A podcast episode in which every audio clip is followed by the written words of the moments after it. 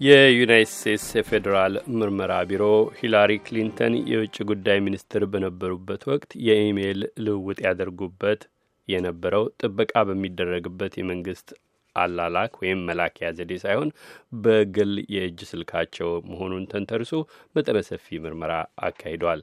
የግል የእጅ ስልክን መጠቀም ምስጢራዊ የመንግስት ሰነዶችን ለሌሎች ሌሎች እጅ እንዲገቡ ለአደጋ የሚያጋልጥ በመሆኑ እጅግ ግድ የለሽ የሆነ አያያዝ ነው ሲልም ክፉኛ ነቅፏል።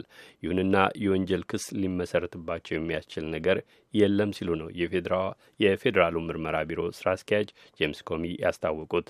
ጄፍ ክለስተርና ሪቻርድ ግሪን ያጠናቀሯቸውን ዘገባዎች ዝርዝር አዳነች ፍሳዬ ይዛ ቀርባለች።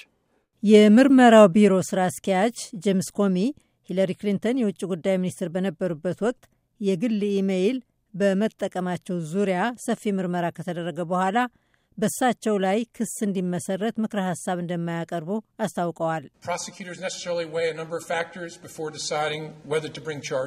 አቃቢያነ ሕግ በሂላሪ ክሊንተን ላይ ክስ ለመመስረትም ሆነ ላለመመስረት ከመወሰናቸው አስቀድሞ የተለያዩ ጉዳዮችን አሰላስለዋል፣ አውጥተዋል፣ አውርደዋል። በተለይም ቸልተኝነቱ ሆን ተብሎ የተደረገ ነው ወይስ አይደለም የሚለውን ነጥብ በሚገባ አጢነዋል። የጉዳዩን አፈጻጸምና ከዚህ ቀደም የታዩ ሌሎች ተመሳሳይ ድርጊቶችን አያያዝም ተመልክተዋል። የአያያዝ ጉድለቱንና የምስጢራዊ መረጃ መደምሰስን ስንመረምር በእነሱ ላይ ተንተርሶ ክስ ለመመስረት የሚያስችል ጉዳይ አላገኘንም። ኮሚ አያይዘው ግን የተደረገው ምርመራ ሂለሪ ክሊንተንና በሳቸው ስር የሚሰሩት ሰዎች በምስጢራዊ መረጃ አያያዝ ላይ ቸልተኝነት አሳይተዋል፣ ሕግ የመጣስ መሰረት ማስረጃም አለ ብለዋል። 110 ኢሜይሎችና 52 የኢሜይል ሰንሰለቶች በተላኩበት ወቅት ምስጢራዊ መረጃ እንደነበራቸው ታውቋል። ከእነሱም አንዳንዶቹ ከፍተኛ ምስጢር ነበሩ። ይሁንና ድርጊቱ ሆን ተብሎ የተፈጸመ አይደለም ብለዋል የምርመራው ቢሮ ዳይሬክተር።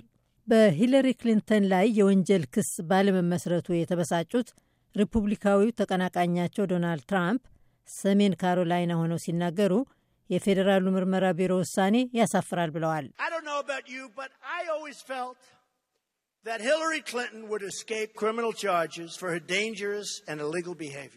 የእናንተን አላውቅም። እኔ ግን ሂላሪ ክሊንተን በአደገኛውና በሕገ ወጡ ምግባራቸው ሳቢያ ከሚጠየቁበት የወንጀል ክስ እንደሚያመልጡ ሁሌም ይሰማኝ ነበር። ስርዓታችን ብልሹ መሆኑ ያሳዝናል። ሂለሪ ክሊንተን ከኦፊሴላዊው ኢሜይል ይልቅ ከግል ኮምፒውተር አገልግሎት ጋር የተያያዘውን ኢሜይል የተጠቀሙት የግል የመረጃ ልውውጦቹን ደህንነት ለመጠበቅ ስለፈለጉ እንደሆነ ተናግረዋል። የፌዴራሉ ምርመራ ቢሮ ዳይሬክተር ኮሚ ግን ጠላት ወገኖች ለክሊንተን ኢሜይል ተደራሽነት ሊያገኙ የሚችሉበት እድል ነበር ይላሉ። በእንዲህ አይነቱ አሰራር መገልገሉ በመንግስት ኢሜይል ከመጠቀም የባሰ የተጋለጠ መሆኑን ተንታኞች ይናገራሉ።